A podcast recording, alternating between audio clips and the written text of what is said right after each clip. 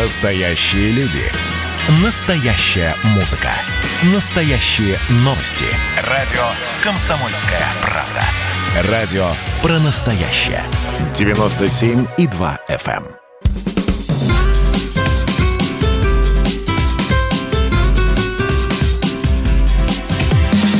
Программа с непримиримой позицией. Вечерний Мардан.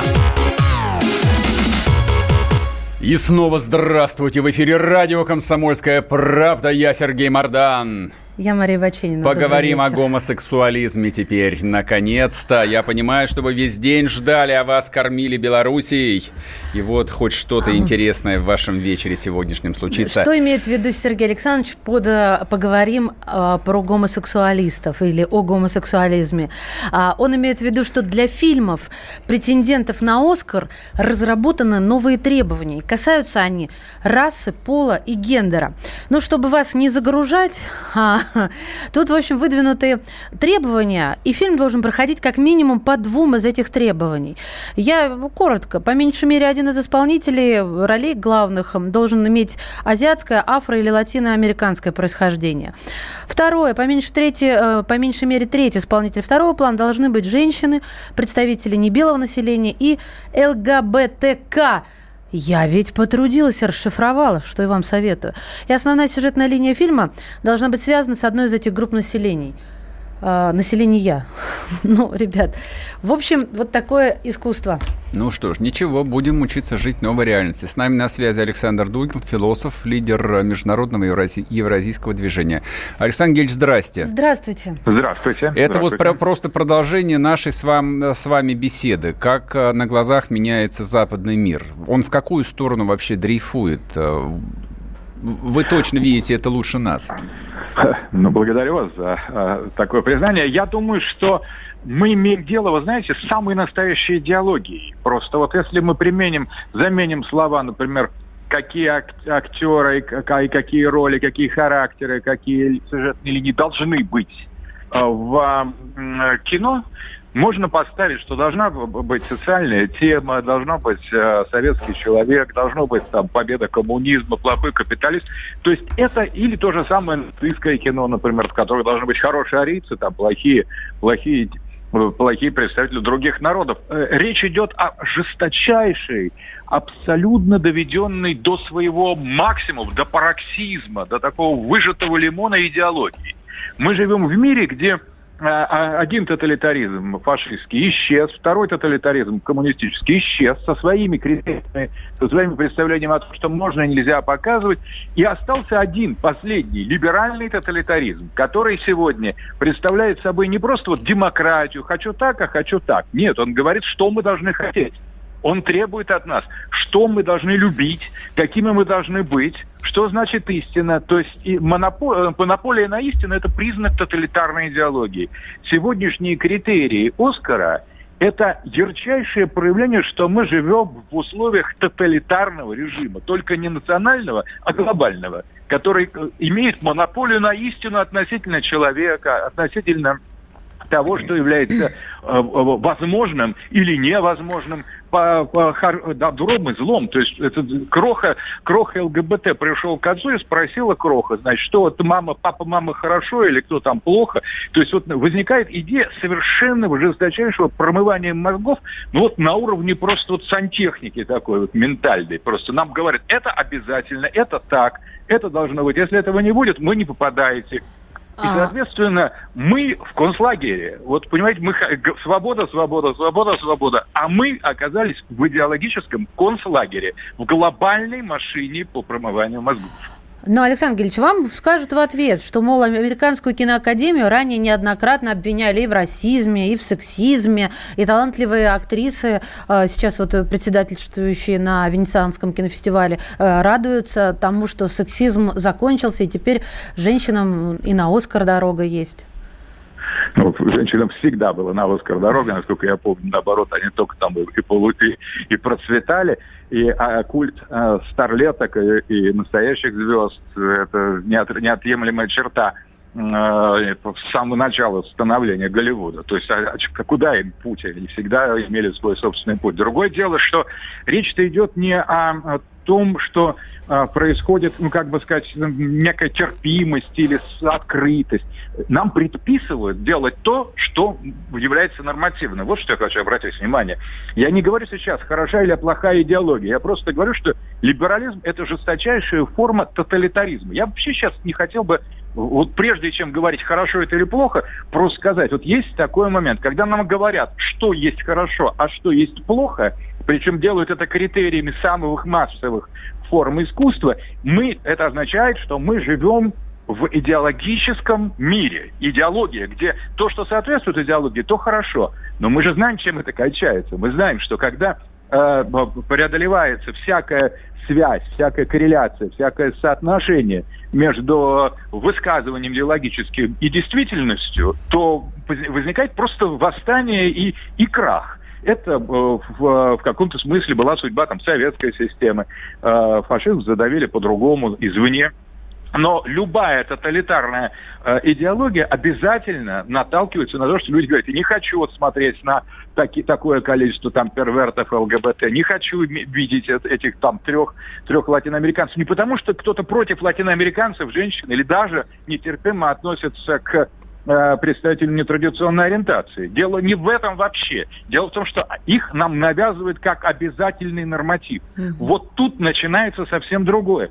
Никто не говорит, что должны быть другие идеологические модели, например, такие, которые запрещают это показывать. Я вообще не про то.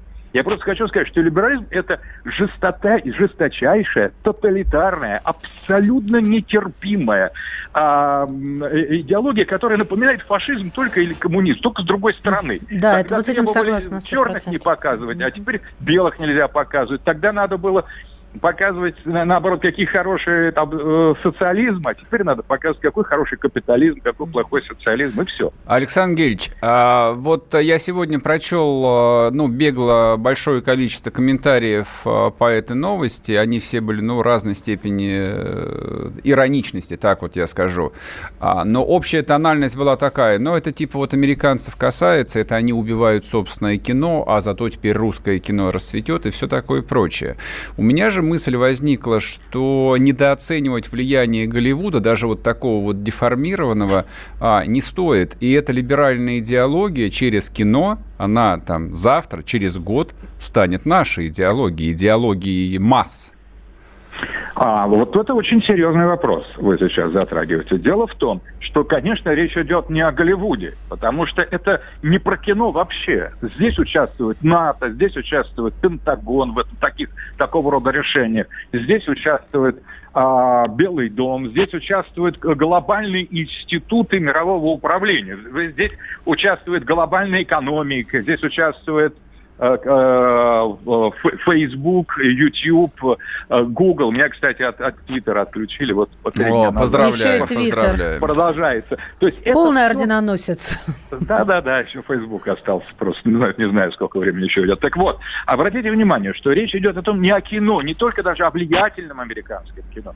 Речь идет о том, что эта идеология, о которой я говорю, либеральная, она пронизывает все уровни. Дипломатию, средства массовой информации, образование. И Россия оказывается здесь не, не в совсем симметричном положении. Эта идеология есть, и она наступает по всем фронтам, в том числе и в кино, в том числе и в Голливуде, в том числе и в, и в НАТО, в том числе и в, в технологиях. А Россия хочет, ну, как-то избежать, уклониться от этого. Она не предлагает ведь другую идеологию. Вот в чем дело. В России есть та же самая либеральная идеология, только в вид сбоку, или в замедленном виде, или в таком в провинциальном виде.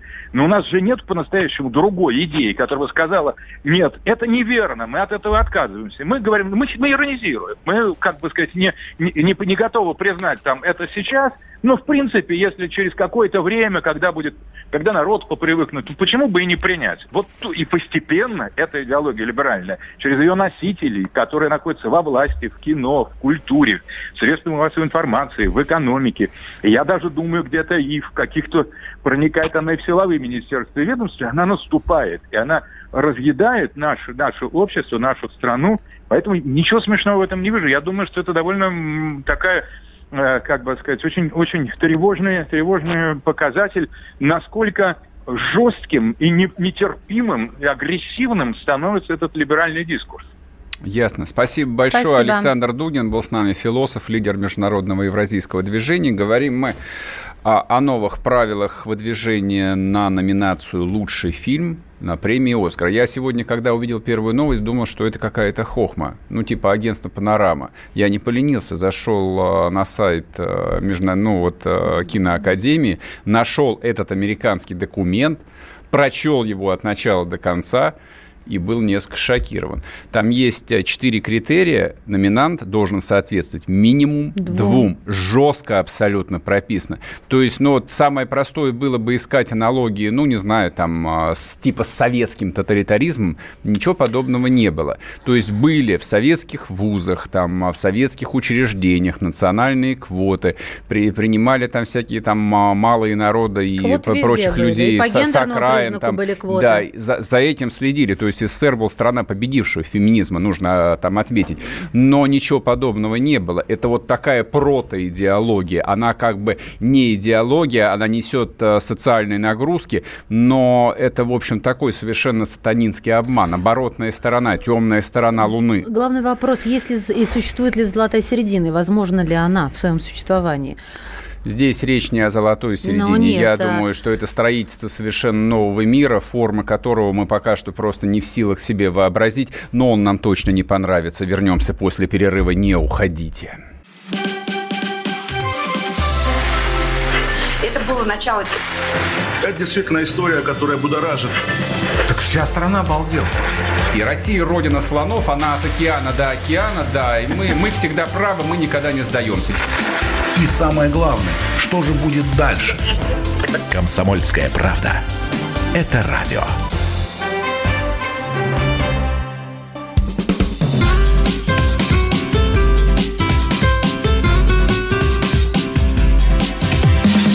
Программа с непримиримой позицией. «Вечерний Мардан».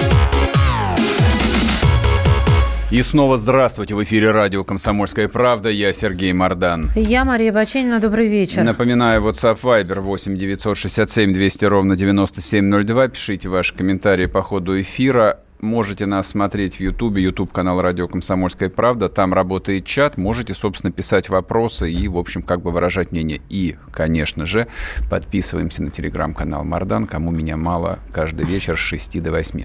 Значит, смотрите, новость, которая вот в этом потоке громких новостей рискует потеряться, она...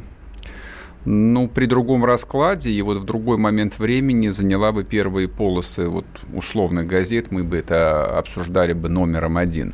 Минпросвещение исключило иностранный язык из числа обязательных экзаменов. ЕГЭ по иностранному языку так и не станет обязательным в России, хотя ранее Минпросвещение планировало сделать это к две тысячи двадцать второму году. А идея эта принадлежала бывшему президенту России Дмитрию Анатольевичу Медведеву, то есть ей, мягко говоря, не один год. И родилась она вот в контексте той стратегии, что нам нужно Сколково, нанотехнологии. Что мы еще там делали, я забыл. Ну, свой айфон делали. Да, мы делали свой айфон, свой автомобиль. Миллиард, миллиардер Прохоров пытался сделать. Ну, вот, вот это все. Правда, все ограничилось строительством там, миллиона квадратных метров жилья вот именно в районе Сколково, рядом с Московской кольцевой автодорогой. А, вы знаете, тема такая, она десятилетиями, мне кажется, спорная. То есть вот... вот сколько существует преподавание иностранного языка в советских, а потом в российских школах, вот столько, я думаю, лет в советских-российских семьях а, люди задаются риторическим вопросом: на черта это нужно? Зачем мучить ребенка? Где ему понадобится этот? Ну, в сороковые был немецкий язык, потом, насколько я понимаю, в шестидесятых стали преподавать английский язык. И десятки миллионов советских, а потом российских школьников выходили из школы, получали аттестаты а, и имели свою крепкую тройку или четверку по английскому, и только знали, что они this is a pen, this is a pencil. На this этом, зна... на этом знание и английского London языка ограничено. Сто... Но стоило ли вот так вот на уровне министерства это решать? Давайте поговорим с Максимом Крангаузом, лингвист, профессор Высшей школы экономики и РГГУ. Максим Анисимович, здрасте. Здравствуйте. Здравствуйте. Как вы оцениваете вот это вот э, необыкновенно смелое решение Министерства просвещения наконец вот избавиться от обременения в виде экзамена по иностранному языку? Это плюс или это очередной минус э, нашей вот, системы нашему образования? Минобру? Ну, здесь надо учитывать то, что экзамен влияет на самообучение. Это как с олимпийскими видами спорта. Если есть экзамен ЕГЭ, то и по этому предмету учат лучше, тщательнее, больше часов уделяется и так далее. В самом экзамене не то, чтобы есть что-то особенно ценное, но это влияет на обучение. И э, то, что не будет экзамена, конечно, отрицательно скажется на обучении иностранному языку. И это беда. Его окончательно перестанут преподавать? Вот, то, то есть даже ну, пытаться думаю, не будут? Ну, я думаю, что в хороших школах останется. Но во многих школах, да, уже не так важно. Важно качество обучения. Со школы будут меньше спрашивать. А это значит, что будут преподавать формально. Максим Анисимович, ну, вы человек, который занимается родным нашим языком, русским. А, может да. быть, тогда будет э, чаша весов перевешиваться в сторону русского, сложного языка, ну, который будут лучше изучать, больше тратить на это время? Ну, конечно, нет, потому что вы же понимаете, что если отменят географию, не станут лучше учить. Ну, почему? У нас отменили астрономию, физкультуры прибавили. Слава богу. Ну, да, физкультуры прибавили, но вряд ли от того, что не будет иностранного языка, все сосредоточатся именно на русском. Нет, это, в общем, мало связанные вещи. Это как бы разные карманы. И думаю, что отсутствие иностранного языка вообще отрицательно скажется на развитии мозгов. Это ведь очень важный фактор для... Нельзя в гимназиях, скажем, учили э, древнегреческий латынь. Это полезно вообще для ума, для мироощущения, мировидения и так далее. Максим Анисович, а вот вы говорите, что а, больше педалируют на то, что будет входить в ЕГЭ, и от этого, соответственно, знаний больше. Но а, русский язык является таковым предметом. И знаний по русскому языку действительно больше с тех пор, как мы узнали слово, аббревиатуру ЕГЭ? Нет, я не сказал, что знаний больше от ЕГЭ. От ЕГЭ больше внимания предмету. А, тщательно подбирают учителей и так далее, следят за успеваемостью. Эм, нет, э, это не значит, что если есть ЕГЭ, то все в порядке с этим предметом. Эм, с русским, я думаю, что проблем много, но это отдельная большая тема. Э, к сожалению, ЕГЭ на многие предметы влияет отрицательно, потому что последний класс перед ЕГЭ – это класс натаскивания на ЕГЭ, вместо того, чтобы глубже изучать предмет. Но это отдельный большой разговор. Ну, это правда, да. Спасибо большое. У нас на связи был лингвист, профессор Высшей школы экономики Максим Крангаус. А, по поводу вот этой вот отмены английского языка. То есть, с одной стороны, я действительно думаю, что основной массе российских детей он категорически не нужен. Откуда? Почему?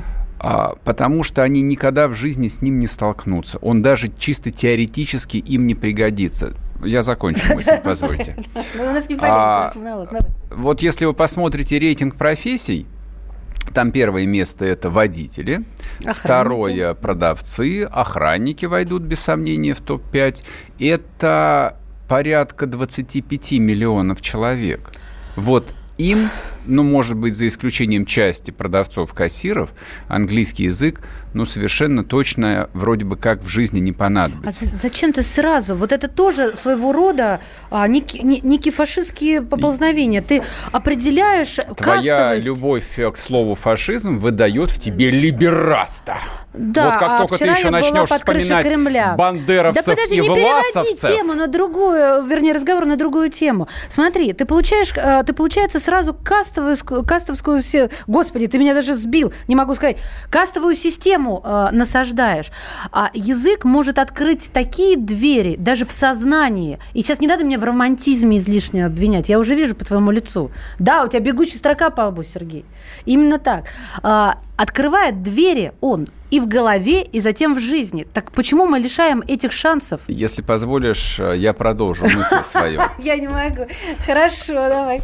Это такое вот рациональное житейское соображение о том, что, ну вот в моем там, десятом классе, я в шести школах учился, ну, процентом семидесяти моих одноклассников английский язык в жизни точно вот не пригодился даже на уровне вступительных экзаменов, даже для тех, кто потом учился в институтах. Это не хорошо и не плохо, это просто факт. Это факт, и я вот с этим не буду спорить. Да, и жизнь это вполне себе доказала. Но есть другое соображение. То, что происходит с системой образования, в том числе и вот этот вот отказ от английского как от обязательного предмета, говорит о том, что процесс социального расслоения, процесс строительства такого... Как бы подобрать-то правильное слово? Сословного общества, он углубляется каждый день.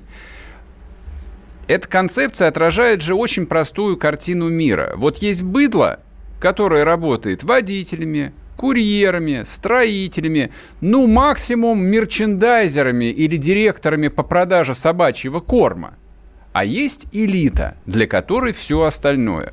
Для этой элиты существует спецшколы, частные школы, там топ десять университетов, которые худо-бедно дают образование. Для желающих есть заграничные школы и заграничные университеты, преподаватели, репетиторы. Все, кто могут себе позволить платить за образование, они все, я думаю, что ну девяносто пять процентов, причем это люди любых национальностей, любого достатка, любой, кто может там потратить денег на образование своих детей, обязательно вкладывает, в том числе в то, чтобы ребенок выучил хотя бы один иностранный язык. То есть английский, понятно, в современной жизни, если ты чего-то хочешь добиться, это обязательная опция. Если его то есть у нас тебя... мы себя лишаем Ломоносовых на стадии, это, на нулевой это стадии. Это не мы себя лишаем. Это не мы себя лишаем. Не говоришь. Надо обманывать. Оскар, это ругавший. Нас лишает наша родная антисоветская власть. Она это делает осмысленно, цинично и отдавая себе отчет. Это решение, вот это решение Минпроса просчитано, взвешено. Там стоят подписи людей, которые взвесили все риски, что им предъявят за это. И я утверждаю, что это решение мог принять только человек, который очень не любит свой народ, который не верит в него, который считает, что сословное строение общества – это оптимально. Да, когда есть тысяча семей, которым принадлежит все, и еще сто тысяч семей, которые их обслуживают. И все остальное быдло. Я вот, удовлетворена тем, вот, как ты закончил. Вот, вот какую социальную пирамиду эта история История отражает. Нам. Да, да. Вернемся вот после перерыва, не да. уходите. две тысячи двадцатый год перевернул жизнь каждого. Что будет дальше, не знает никто. Мы не предсказываем, мы предупреждаем. Будущее может оказаться гораздо более опасным, чем настоящее. И все эти угрозы человечества прямо сейчас создает своими руками. Премьера на радио «Комсомольская правда». Слушайте новый проект «Мир дикого будущего». десять фантастических аудиорассказов. десять предупреждений о том, в каком мире мы можем проснуться уже завтра. С четырнадцатого сентября в двадцать два ноль ноль по московскому времени.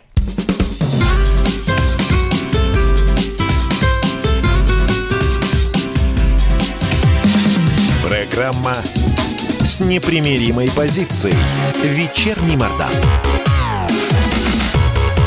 И снова здравствуйте. В эфире радио «Комсомольская правда». Я Сергей Мардан. Я Мария Баченина. Тебе тут... обиду высказывают, uh-huh. Сергей Александрович. Ну, это просто люди начали Пишите писать, на потом, потом дослушали, наверное, окончание моей, моей речи. И, в общем, и поняли, наверное, что были неправы. А, да, обида снялась. А, а уже нет, а уже кнопка «Отправить» нажата. А уже отправили. Нажата. Напоминаю, WhatsApp, Viber восемь девятьсот шестьдесят семь двести ровно девяносто семь ноль два. Идет трансляция в Ютубе. Присоединяйтесь, можете смотреть, можно смотреть частями. Главное, можно писать по ходу дела, комментировать, писать вопросы. Значит, смотрите, в продолжение вот этой вот темы, про которую мы кратко поговорили, относительно как устроена российская жизнь, ну вот шикарная расследование эф бэ ка вышло по поводу семьи главы Татарстана. У семьи, значит, главы, так сказать, республики автономной нашли недвижимость на три с половиной миллиарда людей. И это просто... Рублей. Раз... Каких людей? Рублей, рублей. А рабов, что ли? Интересно. Да, главный актив. Гостинично-развлекательный комплекс «Лучано» в центре Казани. Формально сорок девять процентов в этом комплексе принадлежит Рубену Варданяну, который заплатил три миллиарда рублей. Ну, дальше бухгалтерские всякие тонкости я не буду как бы вам разъяснять. Еще на фирму жены Миниханова, главы республики, записан тысяча шестисотметровый особняк в центре Казани. Зачем нужен тысяча шестисотметровый особняк? Хоть режьте меня, я не понимаю. А, значит... Выменила, она выменила на него семисотметровое подвальное помещение у местного бизнесмена. Видишь, как семисотметровый подвал можно выменить на тысяча шестисотметровый особняк. У племянницы Минихановой, жена, опять-таки, у самого Миниханова ничего нет, он голь перекатная. Есть дом стоимостью в двести миллионов рублей, загородная усадьба, записанная на сестру Минихановой. То есть вот вся семья, женщины причем. А говорят, что женщины у нас поражены так, правах. Вот, пожалуйста, сестра что? Жены Миниханова имеет дом это. за пятьсот миллионов рублей. И еще один участок площадью девять тысяч квадратных метров с домом стоимостью в миллиард рублей. Слушайте, к последней усадьбе примыкает плавучая вертолетная площадка. По документам ее подарила республике Татарстан компания «Татнефть», но по факту она является личным владением семьи Минихановой. Помимо этого, владение у семьи Миниханова находятся две квартиры во Франции, квартира в центре Москвы и квартира в Дубае.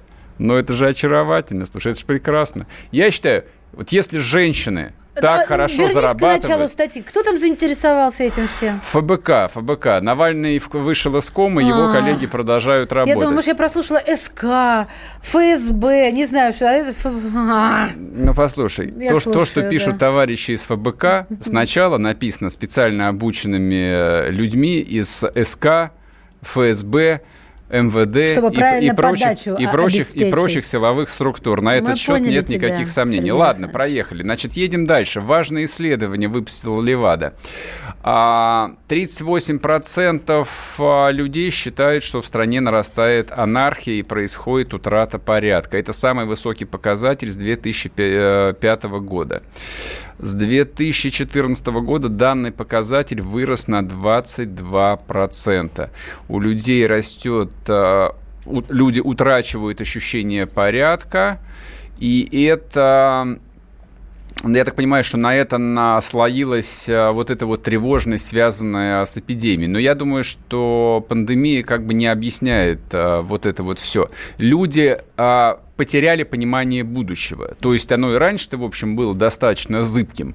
Но, скажем, там году в две тысячи пятом а, или даже в две тысячи десятом более-менее все было понятно. В две тысячи десятом кризис мы благополучно прошли, он был, значит, за спиной, и впереди было прекрасное далеко, по нему нужно было шагать, брать ипотеку, вот, покупать новые машины, поднимать детей, отправлять их в школу и так далее, и так далее, и так далее. Сейчас, в общем, этого нету. А, давайте поговорим об этом с Ростиславом Ищенко, политологом. Ростислав Владимирович, здрасте. Добрый день. Вы видели это исследование Левада, я полагаю? Да, посмотрел, да, специально попросил, чтобы мне его... Вот, чтобы, да, чтобы не задавать наводящих вопросов, общее ваше впечатление от озвученных цифр каково? На что имеет смысл обратить внимание, а что имеет смысл покритиковать? У меня такое впечатление, что э, опрашивали два разных народа. Так.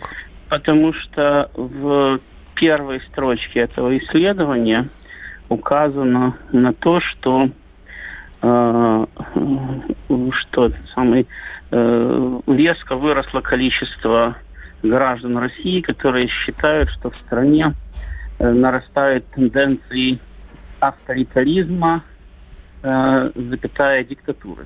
Да, семнадцать процентов а граждан да, уверены а в этом. Через, да, а через несколько строчек выясняется, что опять-таки нарастают тенденции оценивать ситуацию как анархия. Согласитесь, это две противоположных тенденции. Не знаю, не уверен. Мне ну, кажется, что в, голов- в головах людей еще и не такие вещи умещаются. Ну, если они умещаются в головах людей, то в таком случае их надо как-то объяснять в исследовании, потому что каким образом, значит, усиление, все-таки авторитаризм или диктатура – это усиление государственной власти.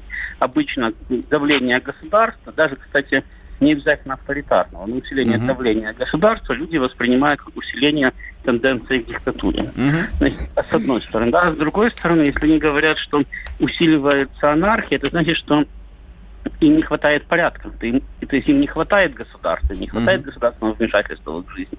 Так вот, это две противоположные тенденции. Государство или есть, или его нет. Или есть авторитаризм, то есть усиление вмешательства государства, или есть анархия, то есть отсутствие вмешательства государства. И я бы все-таки хотел бы понять из этого исследования, я думаю, когда-нибудь э, Левада объяснит, как она его проводила, объяснит полученные цифры, все-таки дело социологов, объяснять, почему они такие цифры получили, да? Каким образом у них в одном и том же исследовании появилось два диаметрально противоположных результата. Смотрите, вот я смотрю на эти цифры, у меня вот как раз, ну, есть внутреннее понимание, почему возникли эти цифры. То есть у людей растет неуверенность, люди не видят будущего.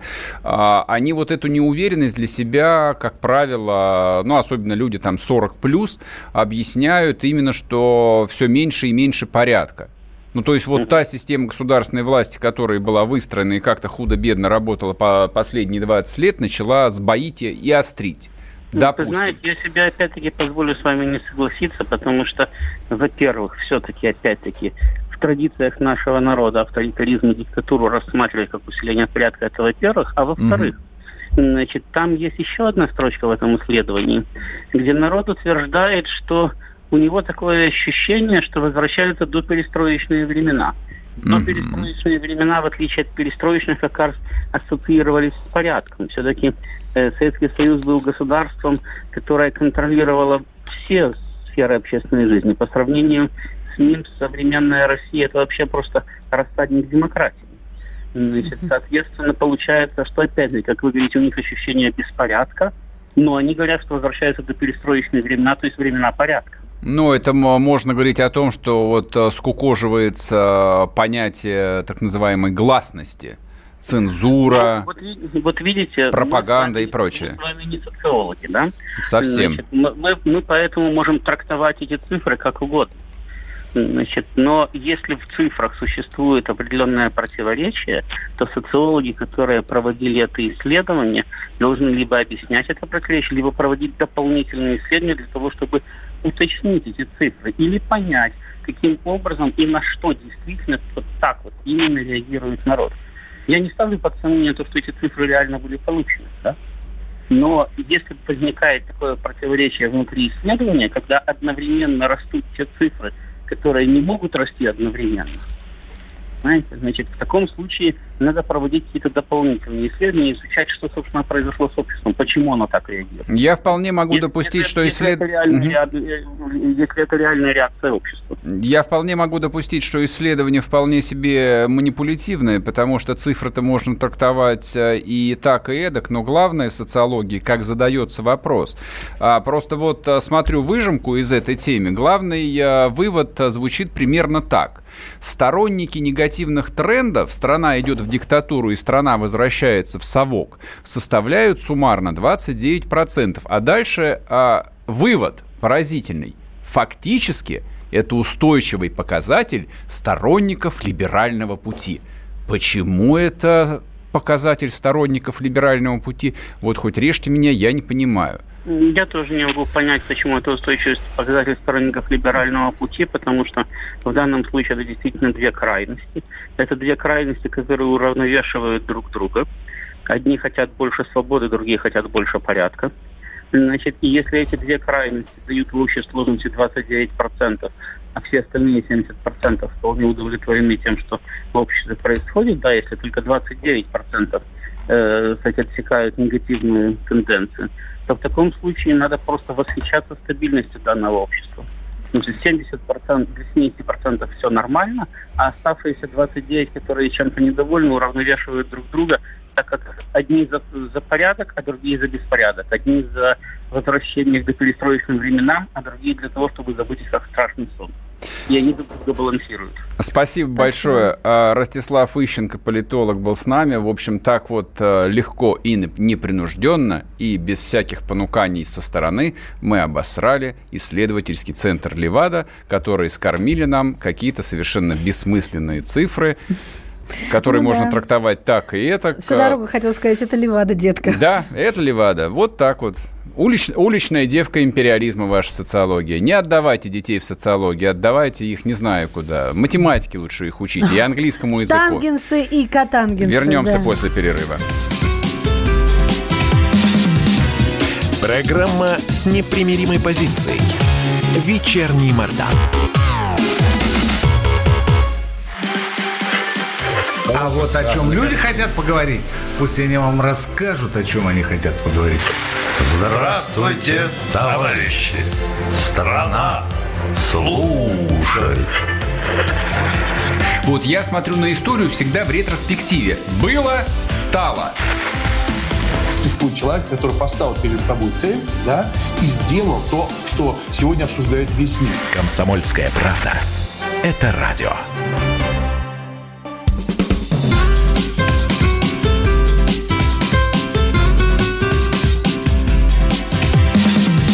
Программа с непримиримой позицией. Вечерний Мардан. И снова здравствуйте. В эфире радио «Комсомольская правда». Я Сергей Мардан. Я Мария Баченина. Добрый вечер. Значит, смотрите. Сегодня был на Первом канале, записывался, встретил девушку-редактора. Спрашиваю, где была? Болел коронавирусом. Он существует, друзья мои. Вы не поверите. Ой, мама дорогая. Так, но это как бы... В Москве началась вакцинация жителей да. от коронавируса. Мы сейчас к этому придем. Это будет, так сказать, в финальном торжественном аккорде. А хочу я начать с тревожной музыки, то, что называется. А потом уже будет саспенс. Кстати, у тебя есть тревожная музыка? А, есть, нет. Ну, в стиле Хичкока. В Турции всплеск заболеваемости коронавирусом. То есть все, кто поехали отдыхать, можно их поздравить. Значит, народ обязали носить маски, а в отелях запретили ночные концерты. Я, правда, не знал, что в Турции есть ночные концерты, но вот теперь знаю. А при этом Турция уже месяц как открыта для российских туристов. О, о, тут очень интересно на самом деле. То есть про пандемию так долго все говорили, так много, со вкусом, чавкая, обильно. И потом, когда, в общем, народ от этого подустал, возник вопрос, а как же объяснить и замотивировать то, что вот там мы открываем страну, мы открываем границы, мы выпускаем своих. То есть эта проблема стояла перед турками. Они ее очень быстро решили, потому что пятнадцать процентов вэ вэ пэ страны зависит от туризма. Они просто открыли границы. Сказали, welcome, гости yeah, дорогие. Они еще ролики э, рекламные запустили на наших центральных каналах. А, ну видишь С как. официантами в масках. Прекрасно. Да, мы по... безопасный да, отдых. Турки типа победили пандемию, ага. добро пожаловать, Наташа, кто там еще? Наташа, Таги... да. Наташа и Тагил. Вот, все поехали. Кто успел, у кого были гроши, Вика, все поехали. Чего они, а чего не ожидали? Что все и, будет хорошо? И на солнце вы, все умрут? Да, и вдруг вирусы. Выясняется, что на, на солнце не все вирусы умирают. И, в общем, приходится на всех надевать намордники. Но Турция, ладно. Вторая страна, в которую наш благородный МИД, который одерживает дипломатическую победу за победой, в первую очередь открыл, так сказать, для визитов русских туристов. Речь идет, конечно же, о Великобритании. Ну, куда же нам без Великобритании, если у нас там Там, а, проживает половина нашей элиты. Или две трети. Так туда же никто... Не-не, половина, половина. Не берут, вторая половина сказали? В Швейцарии, я думаю, резидентами является. Швейцария хорошо. Конечно. В Англию они ездят, там есть обременение. А две недели на карантине Ведь. нужно отсидеть. Да. Но если у тебя там семья... Вот, то можно и посидеть, дома. В принципе, не страшно. Ну, жену, детей-то повидать надо, хоть mm-hmm. первый раз за лет, за весну. Поэтому, ну, съездили на побывку, и хорошо. А дальше вернулись обратно к своим московским а шлюхам сюда. А ты про Сочи не говоришь? В Сочи про, какой всплеск про, был, когда про туда Сочи, про Сочи ничего страшного вот я в ленте не вижу. Про Англию а, так вижу. Так это не сегодня, это было, в Англии, вот, когда ломанулись Борис до открытия. Джонсон, переболевший, у которого есть антитела, сегодня торжественно объявил, что, что больше шести не собираться. Да. А это в завуалированной форме объявление об очередном ужесточении карантина. Причем... А, Ну, смотрите, что такое шесть человек. Это значит, что две семьи, например, не могут реально вместе пообедать. Ну, то есть их точно будет больше шести человек, даже с учетом низкой рождаемости, скорее всего.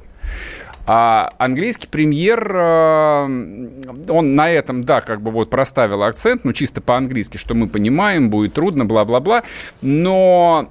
Политологи, там журналисты, которые комментируют эту новость, mm-hmm. они сразу написали о том, что, видимо, Министерство внутренних дел Великобритании уже получило прямые указания ужесточить контроль за соблюдением карантина. То есть у англичан все довольно серьезно. У них действительно было и большое количество инфицированных, и была очень высокая смертность. По-моему, они были на втором месте после Италии. Там, ну сколько, там, по-моему, что-то тысяч сорок человек. Там все было погибло. Плохо, особенно с обустройством больных в медицинские учреждения. Ну, потому что там медицина в нашем представлении об... даже не общедоступная, а вообще вот система здравоохранения, как мы привыкли за последние там, восемьдесят лет, ее просто не существует. Ну да, я там однажды простудилась, думала, потом умру. Да, если болеешь, тогда садись в такси и поезжай. Да, и в приемном покое Домой нужно... желательно да, да, в прием В темном покое нужно посидеть там часа четыре, Нет, пока Сергей, тебя примут. Нет, Сергей, там в аптеках даже ничего купить нельзя, это кроме леденцов. Это вот я почему так. помирала. Само собой, да, поэтому сначала к доктору. Это не везде так. Во Вьетнаме не так. И вот тут Китай, потому что Вьетнам, Вьетнам строит социализм, поэтому там все по-другому. И вот тут, по идее, должна начинать играть торжественная, одухотворяющая музыка, наверное, из оперы Глинки. Иван Сусанин? Как Нет? она раньше называлась-то? Не царь, Иван Сусанин, царь, не царь-освободитель. О, ты что загнул? Решил, решил. Сейчас муз литературу освежу, ну, секунду. Да.